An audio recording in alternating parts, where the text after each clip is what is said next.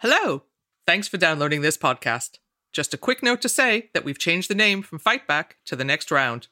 We think the new title gives a more future-facing angle to our conversations with marketing and business leaders as they chat to us about the next round for their businesses. Enjoy this episode and make sure to subscribe. We're planning Series 3 now, and it should be with you later this year. This is Fight Back, the innovation podcast. Hello, and welcome to Fight Back. I'm your host, Robin Charney. I've been in digital marketing and innovation for over 20 years, having worked at tech brands like Adobe. I now work at AAR, where we help brands to design, build, and drive high-performing marketing ecosystems. I started Fight Back because I wanted to tell a story that wasn't being told, the story of heritage brands fighting back against disruption. Business innovation and transformation is often only celebrated through the lens of startups. They're the model for growth businesses should be emulating. They're sexy and cool. Heritage brands, on the other hand, are portrayed as yesterday's news, tired, slow, failing. Well, I'm here to celebrate their renaissance. It's kind of like a modern-day David versus Goliath story, except I'm more interested in the Goliaths, how they're transforming, rebuilding, and growing. In essence, they are the new Davids, really. In each episode, I chat with someone leading the fight back from a brand we've all heard of. It can be a fight back in marketing, innovation, or business transformation. I try to make it as bullshit-free and personal as possible, with something for you to take away and apply to your own fight back. This stuff is hard, so I want to share the good news where I can. In this episode, I get to chat to someone leading the fight back at a brand we all love. It's been helping us make our way through the last few months of craziness by being a steady and much-needed cornerstone of every postcode in the UK. They have over 4,000 retail outlets and have been part of our high streets since 1844. My guest today is Customer Director at the Co-op and is a retail marketing veteran who has held marketing director roles at Debenhams, Arcadia, and Marks & Spencer before spending 3 years in Australia at supermarket Woolworths. Welcome, Ali Jones. Hey, Ali. Welcome to Fight Back. Hey, Robin. Thank you so much. I am incredibly honoured. Aw, thanks. Co-op is certainly a Goliath brand that everyone will be familiar with. And you've just announced some stonking results given the current crisis. So tell me a little bit about what fight you're in at Co-op from a business, but also a marketing point of view. Who or what are you most worried about and why? Co-op is a brand that has been around a long time, but it is a brand that has been through some challenges, but we are clearly an incredibly robust and well-loved brand to have survived that crisis and be where we are today. I think for me, there's sort of two levels of fight that we are working on at the moment. Firstly, it's really about talking to consumers and other businesses around what a co-op is and how a co-op can really make a difference.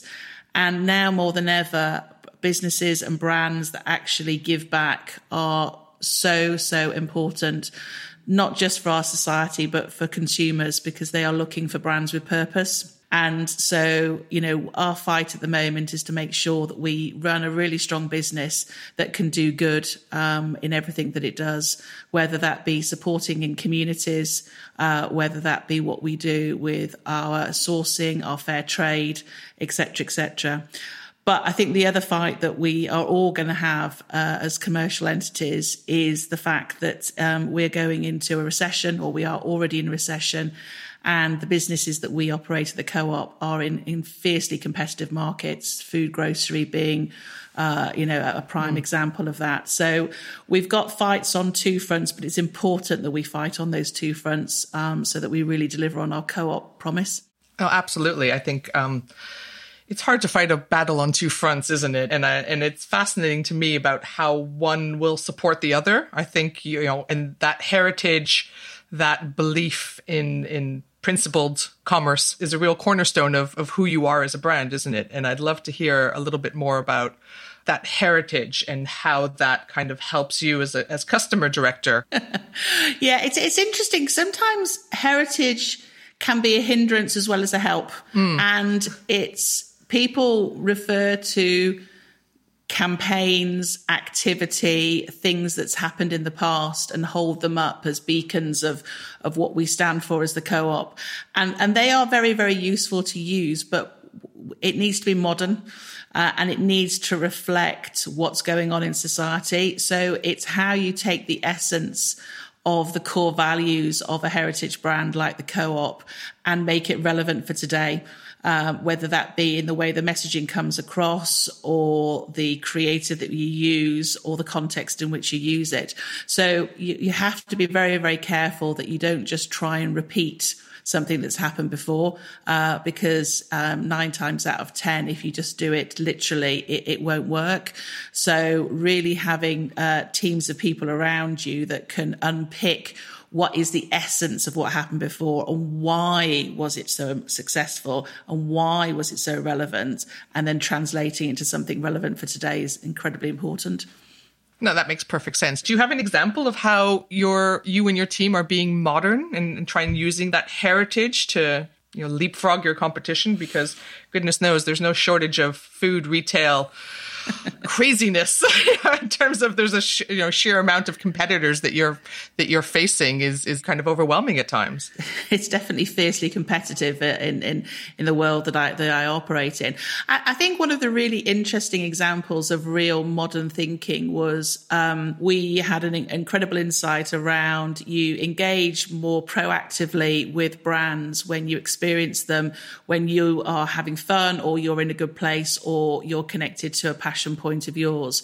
And so back in 2018, I'm just losing 10 years there, we started a journey where we tested running pop-up shops at festivals. And obviously this year we were unable to take our pop-up shops anywhere. But in 2019, we expanded that out, including the absolutely amazing Glastonbury.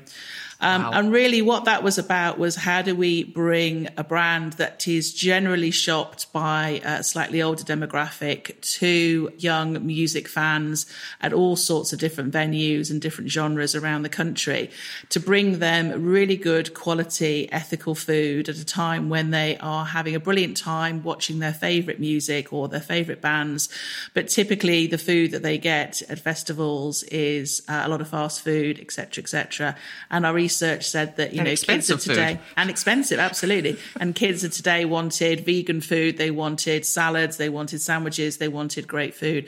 So we set up these pop-up shops, and I'm sure if you go onto YouTube, there are a ton of videos of festival goers partying and dancing and having great fun in our pop-up shops. And, you know, we're really seen as a lifeline for them to, you know, pretty much 24/7 be able to get quality food for them to have while they're obviously sensibly consuming alcohol and having a good time. Of course.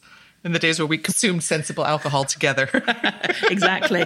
And that was a real unlocker for us in terms of a brand moment where we were sharing with a new audience, you know, what the Co-op stood for, and really bring a story to a new audience in a way that was truly, truly relevant to them. And so that was just a fantastic moment. And the other thing that I think is really important for this is that the impact it had on colleague engagement was probably one of the greatest things we've ever done. So we had 3 shifts of colleagues working together, and we recruited them from across the country, not just food stores, but our support centre, our funeral business, our legal business, our insurance business. And those teams came together and they camped on site.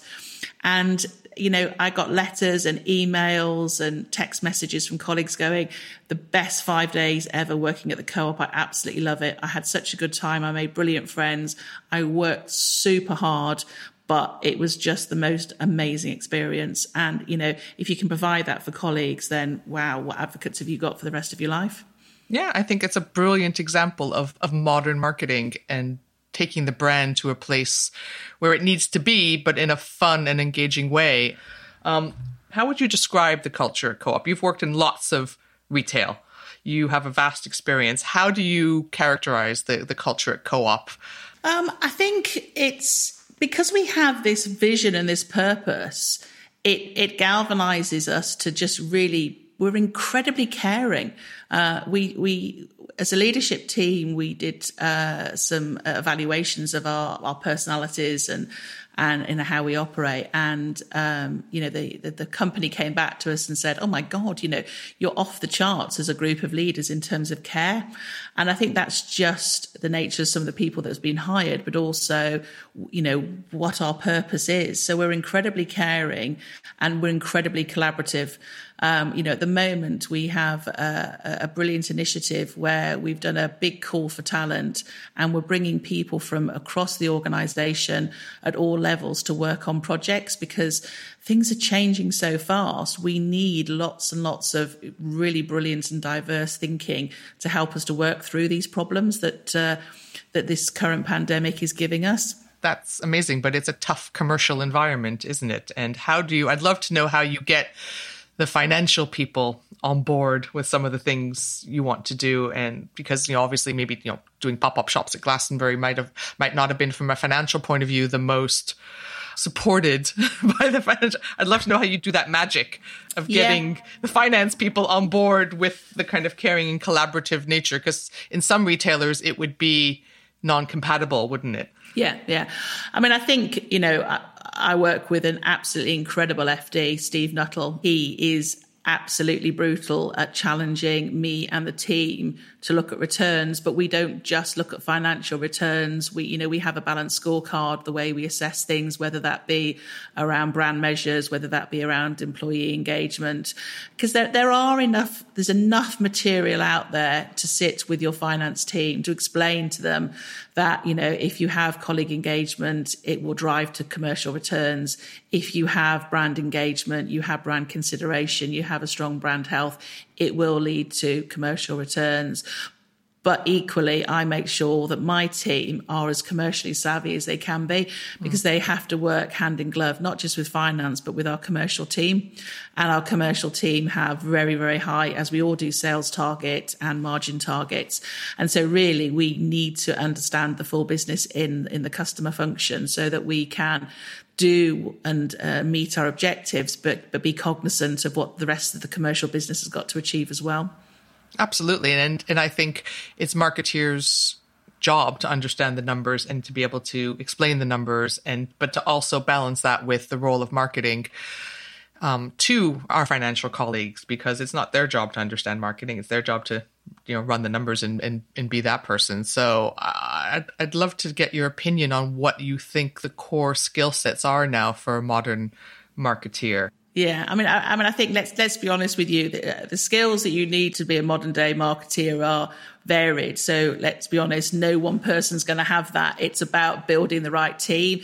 But when it comes to the actual sort of, I suppose, customer skills, you really, really need to be able to understand and interpret insights and data. You've really got to be data savvy. You've got to be commercial, but equally you've got to understand the power of a brand and getting a proposition right.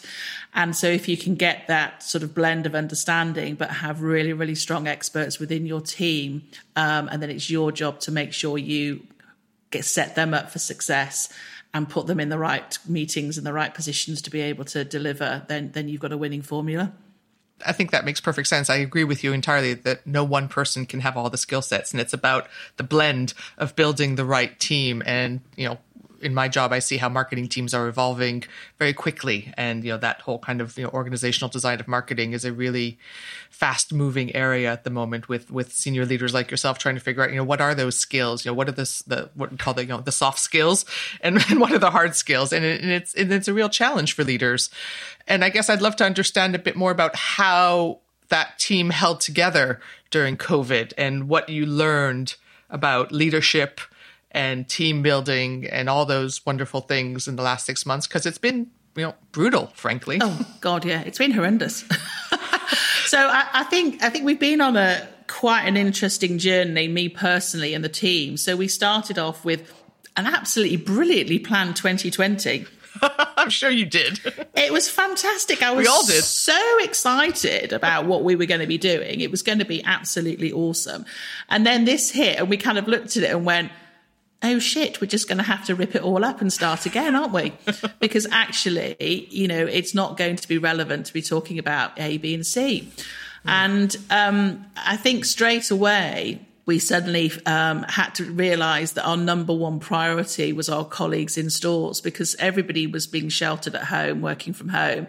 Yet we had tens of thousands of colleagues that were actually on the front line dealing with empty shelves, panic buying, customers that really didn't really know what was going on. There was obviously lots of confusion and lots of worry. So a lot of our focus at that time moved to internal comms and making sure we were doing the right thing for colleagues, and then signalling to customers, you know, just what was going on in terms of things like, you know, please don't bulk buy pasta and toilet roll, social distancing, you know, reminding people to, you know, hand sanitize, et cetera, et cetera. So it was very, very practical sort of safety comms.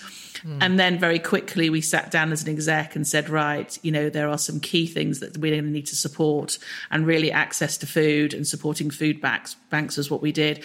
And the team incredibly quickly mobilised, and we ran throughout the summer a big campaign, which Marcus Rashford helped us with, who obviously received an MBE in the Queen's Honours this year, which is absolutely incredible. So proud of what he's done. It's been amazing. But we just focused around how we, as a co-op, as our members and our customers, could support those communities where they were struggling to get access to food. And we turned all that campaign around in the matter of days. And I think a lot of supermarkets did some similar things. But I think as a retailer, you're pretty good in a crisis. Yes. You're good at mobilizing. So you had that sort of energy and that crisis energy, and, you know, we just went for it. And the first 3 or 4 weeks, you know, we were working incredibly long hours, doing things quickly, running around, getting things sorted. I think then as it continued, and, you know, normally you have a crisis. So we had a bit of a crisis when we had the Beast from the East, and everyone runs around, and for 2 weeks your discretionary effort is through the roof. But as it started in this pandemic to become, gosh, it's a month, it's now 6 weeks, it's now 2 months, people started to get really, really tired. And so our emphasis really, really shifted to well-being and, you know, supporting colleagues. In the office, you had a very good way to connect with junior members of the team. They were able to come and get exposure to you as their director or as their senior manager. And it's a way of them being able to show what they've been doing and to connect, et cetera, et cetera. Everything's now a little bit more formal. It's all planned discussions. Yeah. And so I do something called green button surfing. So for those of you who are on Teams, because I was getting really, really quite depressed about the fact that, you know, I wasn't having those spontaneous, you know, chats around the water fountain or bumping into people in our coffee shop on the ground floor of our support centre. And I was thinking, OK, I've got to start missing it. I need to start thinking about, well, how do I create my virtual bumping into somebody in a corridor? And if you go onto Teams, you can get a whole list of people you talk to on like a speed dial, and you can see next to their face whether they've got a red button because they're in a meeting, an amber button because they're not on Teams, or a green button, which means they're on Teams, so they're in front of their computer, but they're not on a call. So I just started reaching out to people who I saw a green button and having those impromptu chats. And I get masses out of it, because suddenly you have a quick 5-minute conversation with somebody. I think start off with people a bit shocked. Oh my God, Ali's phoning me, what's wrong? But actually you end up having real great quality conversations. So now whenever I have 10, 20 minutes spare, I go green button surfing to try and bump into people virtually. I love that idea. I love it. From a personal point of view, you know, about you, Ali, what leadership lessons you've learned off the back of this? I'd love to hear what you can share with the people. I think for me, I've probably learned more about mental health and the impacts of how people, how that impacts people's ability to work, and how their home and work-life balance is so much more critical. I think I'm a pretty personable individual. You know, I know my team personally, but actually spending more time thinking about what's going on in their home life, how they're dealing personally with being in lockdown, the fact that, you know, people have worries about their parents or other siblings because of what is going on. And so I've spent more time reading up about mental health and making sure that I can support the teams and have the right conversations. That's been a big piece for me. And I think the other thing that I'm very conscious of is I'm absolutely honoured that I'm now the exec sponsor here at the Co-op for Aspire, which is our women's colleague network. We have 5 colleague networks, which are an incredibly important part of our diversity and inclusion programme. But, you know, I was very, very aware across the board how when you have working mums and working dads at home with kids, that it is the woman that is spending the time becoming the carer, even though she has a full-time job as well as the husband. Mm. And I think there's some inequality coming through there. So I've really made sure that, you know, I'm aware that there are some of my team who are having to take on some quite big child burdens in terms of homeschooling, etc. So we've had to think about how we adjust our way of working to support that. Yeah, it's I'll be fascinated to see how much stays with us once we're in a new normal. I don't think we'll ever go back to the normal, but in the new normal, what we keep and what we thankfully leave behind. Have you got anything you'd love to keep out of this crisis? Do you think, yeah, I'm definitely going to do that forever? I just really miss the office. I'm a people person. I just miss connecting with people, bumping into people you least expect, as I said, and having that conversation. I think I was fortunate anyway, because at the Co-op, we were very, very supportive of working from home. So, you know, a number of us, as you would expect, were out on Thursdays and Fridays, either working from home with suppliers or in stores. Mm-hmm. So it's not like working from home wasn't something that we already did. I think what is going to be... What I'm most concerned about, and we started to experience it in the last few weeks, is we want to allow people the flexibility of choosing when they work from home and when they come in the office based on what's going on.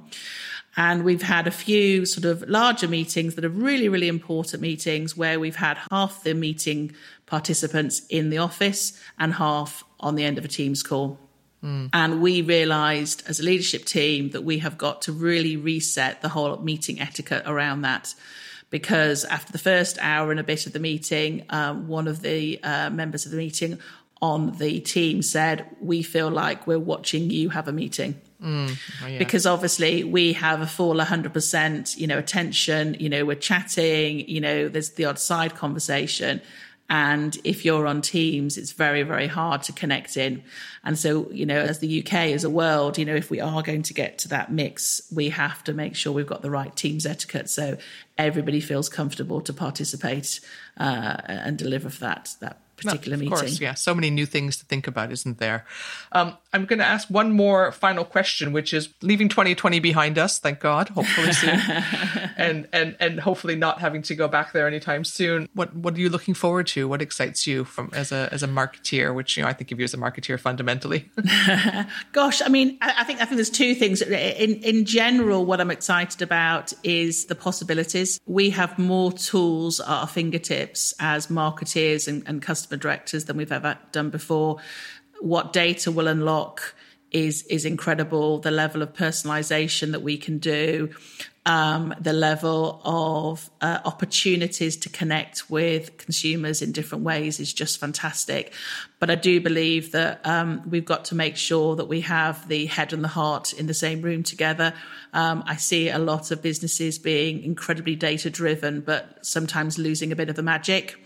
I think really, really successful customer directors and marketing directors will combine the two together and really, really successfully.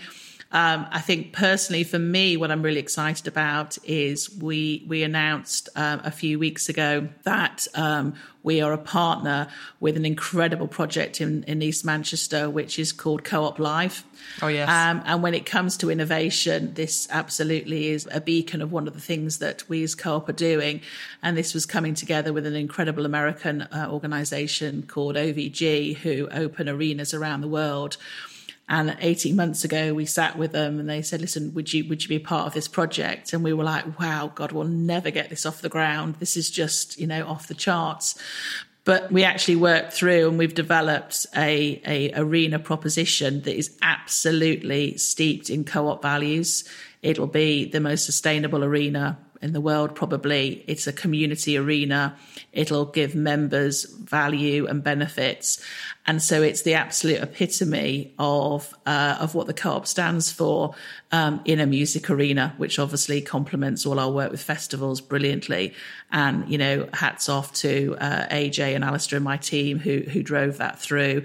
And for the team at OVG for believing in the power of what a co-op can do to differentiate the music industry, which an entertainment industry which they are in, and so experiences and innovation like that are things that if I can do more of those and see more of those out there, it's going to be hugely exciting.